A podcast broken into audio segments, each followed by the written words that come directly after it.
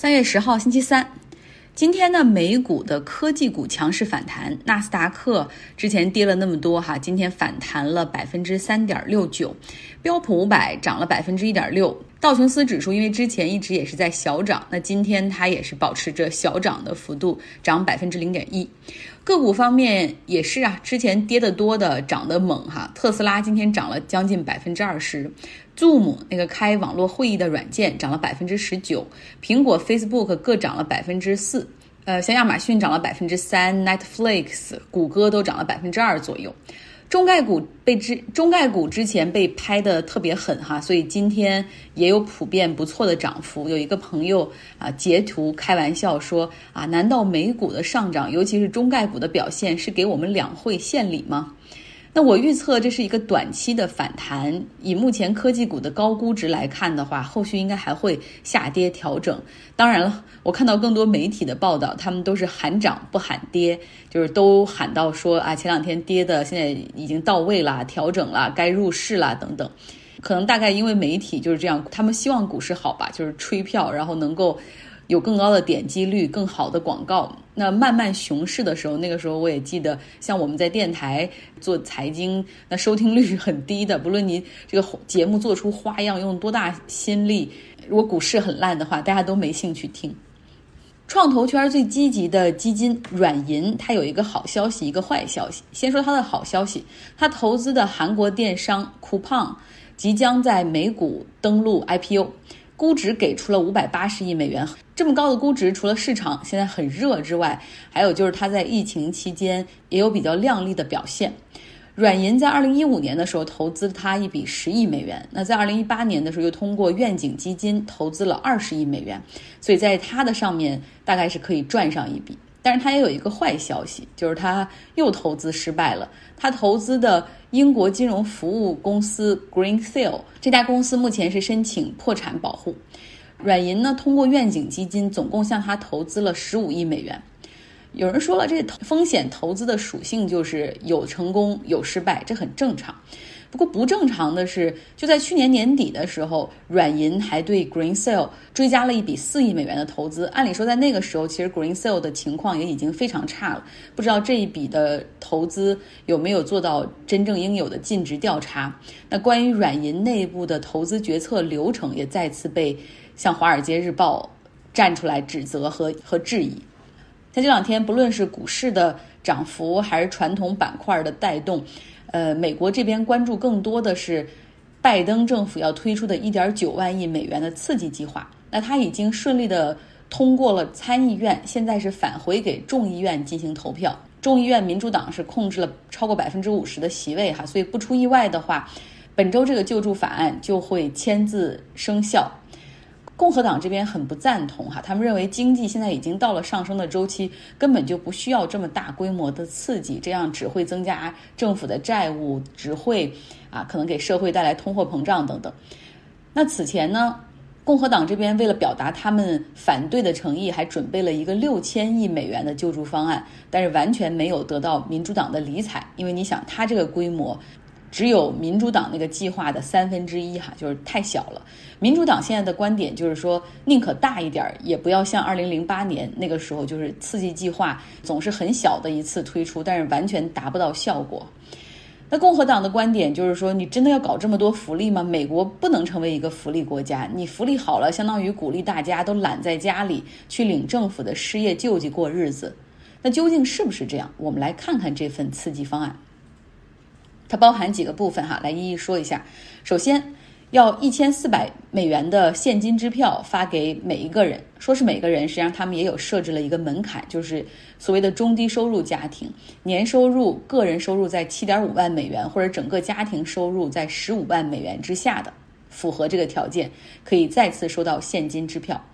第二呢，就是失业保险，就是继续给现在的这个失业保险哈，每周。多开四百美元，这样一直维持到九月份，因为现在失业率还是很高，有很多服务业受到疫情的影响，没办法开门，让这些人也依旧可以有就是养家糊口、交房租哈，活得有尊严。第三点呢，是为了能够让学校顺利开学，需要有一定的安全措施。有一些学校可能也会搞这种 hybrid，就是一部分是线上，一部分是课堂，所以可能要有一些软硬件的增设。拨款一千七百亿美元拨给各州的这种学区，哈，他们可以分配给中小学。另外拿出一千三百亿美元给大学。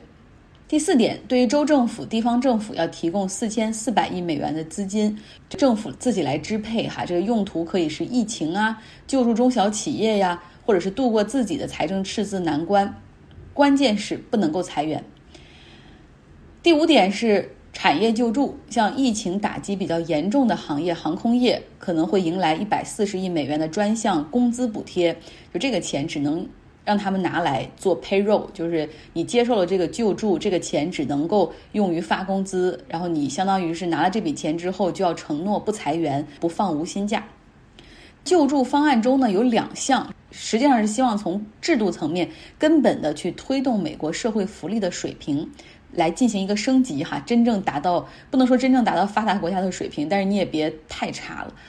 那第一点，提升福利有一个关键就是提高联邦的最低工资。目前美国国家层面的最低工资的时薪要求是七点二五美元，就已经十多年没有变过了。那有一些州，他们是很好，像加州、华盛顿州都提高到了这十五美元左右，但是一些中西部的这些州、南部的州就保持在联邦的这个水平。所以做实心的这些行业的这些人很辛苦，有的时候需要打两三份工才能够养家。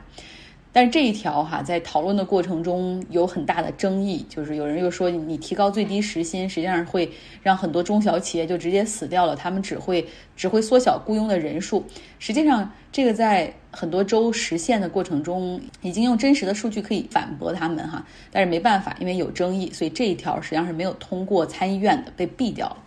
那第二条根本上的改善福利，就是针对儿童的福利。拜登希望对有孩子的家庭，每一个孩子每个月可以得到三百美元的现金补贴，而且是不限用途。过去，比如说你给这个食物券，他只能用这个东西在超市里买食品和饮料。但是现在这个三百美元的每个月补贴，你可以花在任何方面，可以给孩子去补课，可以买食物、衣服，甚至可以用来交房租。其实过去呢，美国也有对孩子的这种补贴，child tax credit，就是通过退税的形式给有孩子的家庭哈，就是给你一点补贴。但是现在不是，是希望变成每个月补贴，而且直接用支票来寄。其实，在几乎所有的发达经济体中都有针对儿童的类似福利，但是美国始终没有。他们过去因为一直都担心说有那种叫 welfare queen，就是生很多孩子，然后在家靠着孩子们拿福利，然后自己不劳而获的这样的家庭。但实际上，你看发达其他的发达经济体已经证明了哈，这个效果其实很好。你是真的可以有效的帮助中低收入家庭减轻负担，而且你可以让这些贫困线以下的这些孩子们不要生活在贫困的阴影之下，让暑假寒假那个时候不开学吃饭都成了问题，然后也可以让这些孩子不要输在起跑线上。如果这个法案可以通过的话，那么这就会成为法律，扩大美国福利的保障的一部分。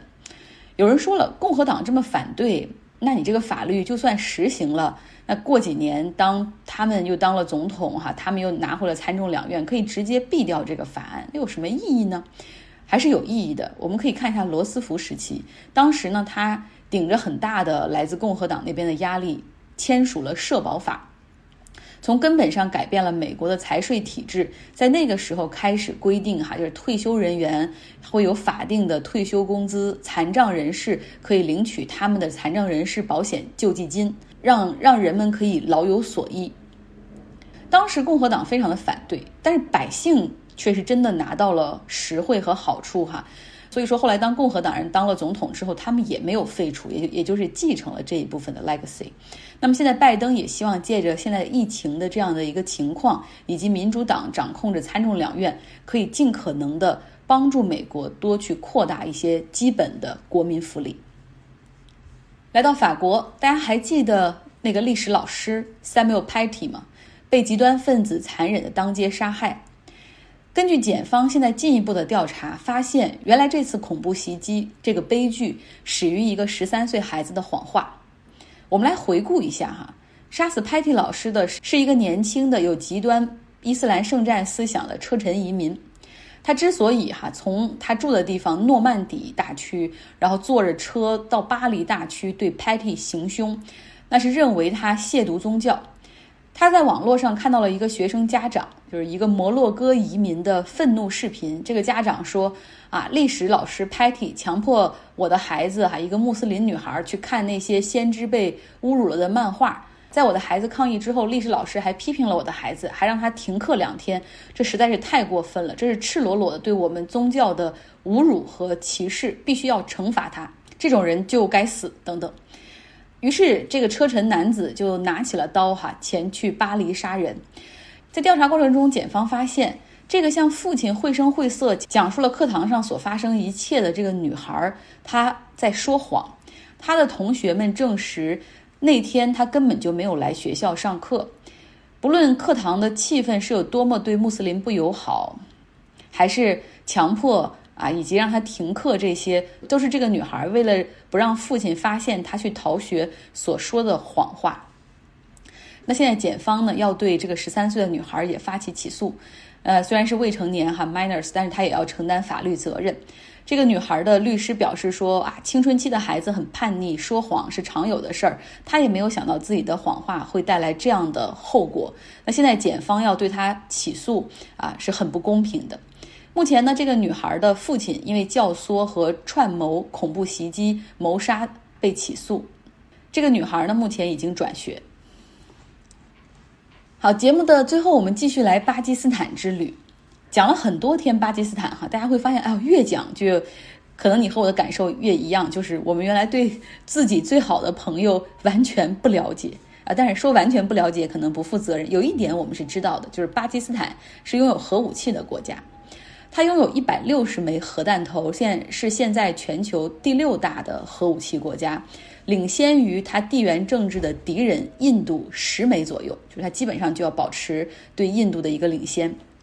它从七十年代左右启动了核武器的这样研发的计划，当时考虑更多的是和印度的争议领土克什米尔，这永远是个定时炸弹。而且看到当东巴基斯坦，也就是孟加拉就那样独立的时候啊，印度。在后面就是又撺掇又帮忙，但是恶气难出哈。最关键的是，在几次印巴战争之中，巴基斯坦没有占到什么便宜，因为他们的面积相对更小，人更少，整个军队的这种力量也要更小一点。最重要的是，印度在七十年代左右的时候就开始战术性的，就是威力比较轻的原子弹的实验。那么这样，巴基斯坦的危机感就很强哈，它也要加强研发。从八十年代开始，他们进行了这种浓缩铀的提炼以及实验。当时的模式其实就和前几年我们怎么看朝鲜、怎么看伊朗一样，就是当外界质疑你是不是在研发核武器啊，就不承认研发。我们都是为了核电站发电，纯民用。终于到了一九九八年的时候，核爆试验第二次核爆试验成功，巴基斯坦宣布自己拥有了核武器，它也成为了伊斯兰世界中第一个拥有核武器的国家。当时呢，美国虽然是他的盟友，但是也非常的担心和警惕，因为巴基斯坦的这个核武器研发团队有两名核心的这种科学家，他们都和塔利班势力有点联系。像九幺幺之前，他们都公开表示过对阿富汗的这种塔利班政权和他们那种模式的好感。而且呢，巴基斯坦的核武器研发团队又是出了名的这种忠诚哈，有很强大的那种 nationalism 民族情绪和宗教情绪在其中驱动着，所以让人会有点担心。那第二个担心的原因就是，这个巴基斯坦是一个军事政变频发的国家，民选政权并不是很稳定，所以万一某天有一个极端思想的军官啊，短期控制了政权，启动了核武器来对付印度或者其他国家，那会带来怎样的恶果啊？面对这些疑虑，当时的总统穆沙拉夫就说了：“哈，西方社会永远不会懂我们巴基斯坦所处的真实情况，所以不要用你们想象的那些来要求我们。”在接受 CNN 采访的时候，他也是说：“说巴基斯坦有很好的一套指令和控制机制，也就是核弹头和导弹是完全位于两个不同的地方存放。就算这些极端分子一时间哈突破我们的层层的这种安全防线，可以控制一个，他也没有办法去在短时间内去拿到第二个，因为有有距离，也有防火墙、安全防火墙等等，这样的一个时间差可以让我们完全终止这种极端行为。但是 CIA 哈中情局就表示说，它这个解释的可信度其实很低。你想，怎么可能会这样呢？那如果战争真的启动了的话，如果把核弹头和导弹放了有这么样的距离，那你肯定也会延误自己的作战时机，所以不可信。那么至于巴基斯坦是如何突破技术和材料的限制，拥有了核弹哈这块我就不多讲了。昨天有朋友说，为什么总说巴基斯坦是我们最好的朋友呢？那最铁的关系其实也就体现在这里了。为了抑制巴基斯坦拥有核武器，美国当时对巴基斯坦进行了经济制裁。但直到九幺幺事件发生之后，哈，区域反恐又让两国的关系和解，然后变得融洽，然后又成了很好的盟友。近些年的，国际社会将注意力都主要放在朝鲜和伊朗的核武器上面。对于南亚大陆上的印度和巴基斯坦这两个核武器国家的军备竞赛，其实是有一些疏忽的。巴基斯坦在二零一五年拥有一百二十颗核弹，而现在他们拥有的数量是一百六十颗，成为了拥有核武器国家中库存数量增加最快的国家。其实我们都知道，有的时候你要毁掉一个敌人的话，可能只需要一枚核弹。但是冷战时期，那个时候美苏大搞军备竞赛，最恐怖的时候，哈，这个全球有七万多枚核武器是可以立即直接投入使用的，也就是核弹头就在导弹上，这个数量足可以把地球毁掉几百次甚至几千次。那后来呢，美苏签订了裁减战略攻击性武器条约。两国分别都处理了一些核弹头，哈，只能说带引号的处理。那目前所公开的数据就是，美国和俄罗斯两个国家都有六千多枚核武器，其中呢，每个国家都有一千六百枚的核武器是已经部署中，随时可以进行发射的。这个一千六百枚，这个数量足可以把这个世界上的所有国家的首都炸上八次。究竟为什么要有核武器呢？我们看到很多有官方的说法，就是啊，为了震慑对手，为了灵活响应，为了能够在对峙中啊不输给对手，去忍受不必要的压力等等。但是我们都知道，一次核武器的战争会带来上千万人的死亡，所以 How much is enough？究竟多少是够呢？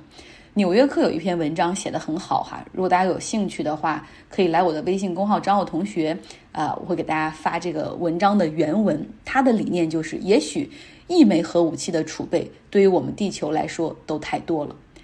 好了，今天的节目就是这样，希望大家有一个愉快的周三。